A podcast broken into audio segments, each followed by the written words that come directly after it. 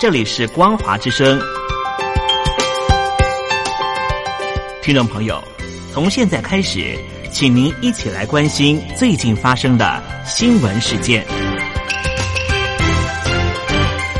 欢迎收听光华随身听。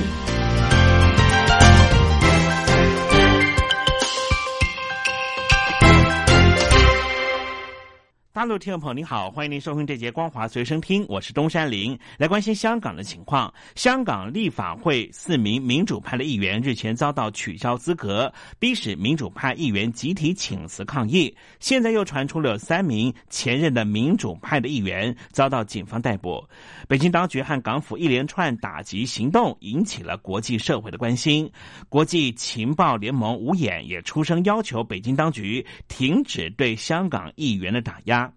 由美国、英国、澳洲、纽西兰和加拿大五国组成的五眼联盟特别发出了声明，指出北京中央撤销了香港议员的资格，再再证明北京政府打压反对者声浪的行为，因此呼吁当局要悬崖勒马。声明写道。中国此事的举动显然破坏了具有法律约束，而且在联合国登记的中英联合声明。英国谴责包含这一次的事件和香港国安法，中国已经第三度的破坏了联合声明。美国华府也对于香港特首林郑月娥等高官实施了制裁，扬言将会有进一步的行动。受到了 COVID-19 疫情的影响，香港中文大学在昨天采取了线上毕业典礼，网络直播，避免集会。不过，有超过一百名的这一届的毕业生戴上了象征反抗集权的经典电影《V 怪客》的面罩，并且手持反送中标语，在学校的校园里面游行，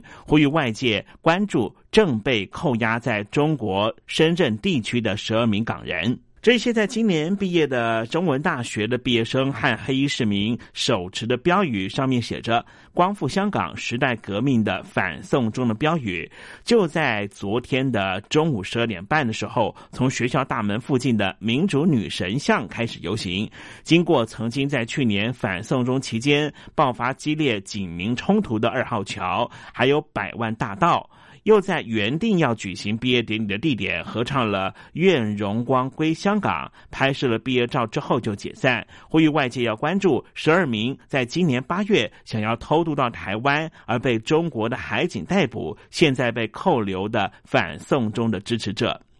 有些民众和学生不断的高喊“香港独立”五大诉求缺一不可的口号。香港中文大学的保全是紧盯全场，不时警告这个游行活动已经违反了防疫规范和公安条例，要求离去。而学校方面也发表声明表示，有鉴于大型人群集聚和违反了禁聚令和公安条例，为了防范情况的失控。因此，学校方面也通报了香港警方。有很多的中国大陆的朋友想要移民到海外，希望在海外过着自由的生活。不过，在加拿大华人社区却传出了北京当局派出了间谍去渗透，并且试图让异议人士晋升，甚至威胁要报复他们在中国的家人。对此，加拿大的外交部部长商鹏飞强硬的表示。中国在加拿大领土上面恐吓加拿大人民的企图不会被容忍，只要查有实据，一定会提出刑事诉讼。商鹏飞在加拿大众议院的发言是希望能够回应保守党的领袖。奥图尔提出了一项针对于中国问题的动议，这项动议是要求加拿大政府比照澳洲提出反制中国对外影响活动的计划，并且决定是否让中国电信巨擘华为参与加拿大第五代行动通信网络的建设。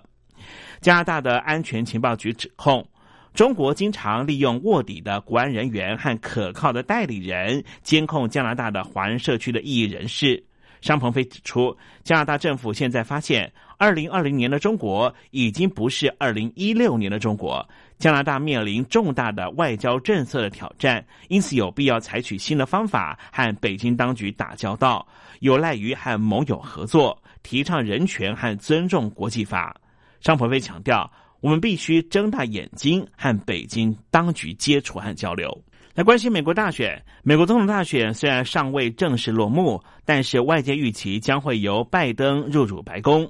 民主党长期以来也被认为是亲中色彩比较鲜明，未来拜登政府也被认为可能会停止中美贸易战，修补对中国的关系。不料最近啊，民主党的大咖频频发表了反中言论，看似要抢川普的反中市场。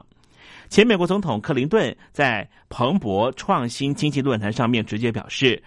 中国大陆的领导人习近平长期统治颠覆了美中关系。他强调，即将上任的拜登政府需要和盟国用更协调的方式与北京当局打交道。前美国总统奥巴马在新书上，他也表示，在二零零九年的时候，他第一次访问中国大陆，就对北京的监控能力印象深刻。更强调，如果不是二零零八年到二零零九年的金融海啸，他在贸易上面对中国出手将会更重。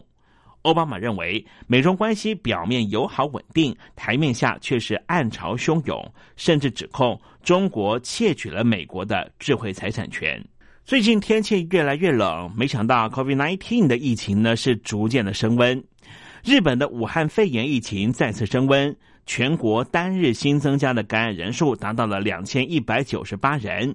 日本的首都东京就占了四百九十三人确诊，双双创下新高纪录。根据日本媒体 MHK 的报道，有知情人士透露，东京在昨天单日确诊人数就突破了五百人，再次的刷新历史纪录。东京都政府已经宣布将感染危险程度提升到最高警告级别。而在台湾方面呢，也正式公布了新冠状病毒肺炎的秋冬防疫专案。从十二月一号开始，强制要求民众进入医疗照顾、大众运输、生活消费、教育学习、观展观赛、休闲娱乐、祭祀活动、洽公的八大类场所，都应该要佩戴口罩。经过劝导不听者，可由地方政府开罚三千元到一万五千元的罚款。这项措施预计将会实施到明年的二月二十八号，但是会看疫情的增减进行调整。之前，北京当局逮捕了中国大陆知名的企业家孙大武，中国南京的前首富杨宗义也传出了被刑事拘留，遭指控非法吸收公众存款犯罪。杨宗义落马的时间时间十分的敏感，因为北京领导人习近平才刚刚考察过南京这些地方，拘捕行动引发了中国大陆民间企业的人心惶惶。有分析指出，近来中国一再对富商下手，从马云的蚂蚁金服被整肃，到陈大武以及杨宗义被捕，清洗刀把子。掠夺民间财富已经成为常态，都显示出习近平整肃、收割民营企业家的意图。杨宗义当年是南京大学化学系的高材生，毕业之后就担任南京市医药管理局宣教处团的组织负责人。习近平上个礼拜到江苏考察，离开不久就传出了杨宗义被公安带走，集团总部也被控制，所有高管都不得离开公司。被称为是中国晶片最大骗局的武汉红星，存在着大量资金的缺口，已经遭到武汉地方政府全盘接管，再度显示中国在追求自产晶片这条路上的挫败。连被视为是红星招牌人物的前执行长蒋尚义都表示，这根本就是一场噩梦。蒋尚义原先是台积电的营运长，在二零一九年的时候加入了武汉红星。他在今年八月的时候曾经向南华早报表示，他没有注意到武汉红星财务困难的程度如此之大。一直到武汉当地的政府七月发表报告，揭露了财务困境，他才注意到这项问题，也因此对董事会提出辞呈，在七月份的时候返回了美国。冰英台说了一个最新的消息：已故的西洋天后惠妮休斯顿，二零一二年的时候离开了人世，三年之后，他的爱女也在浴缸里面昏迷过世。外国媒体报道。惠妮的继子就是 Bobby Brown 同父异母的哥哥小 Bobby Brown，也被发现沉尸在洛杉矶的自宅里面，目前死因不明。以上新闻由东山林编辑播报，感谢您的收听。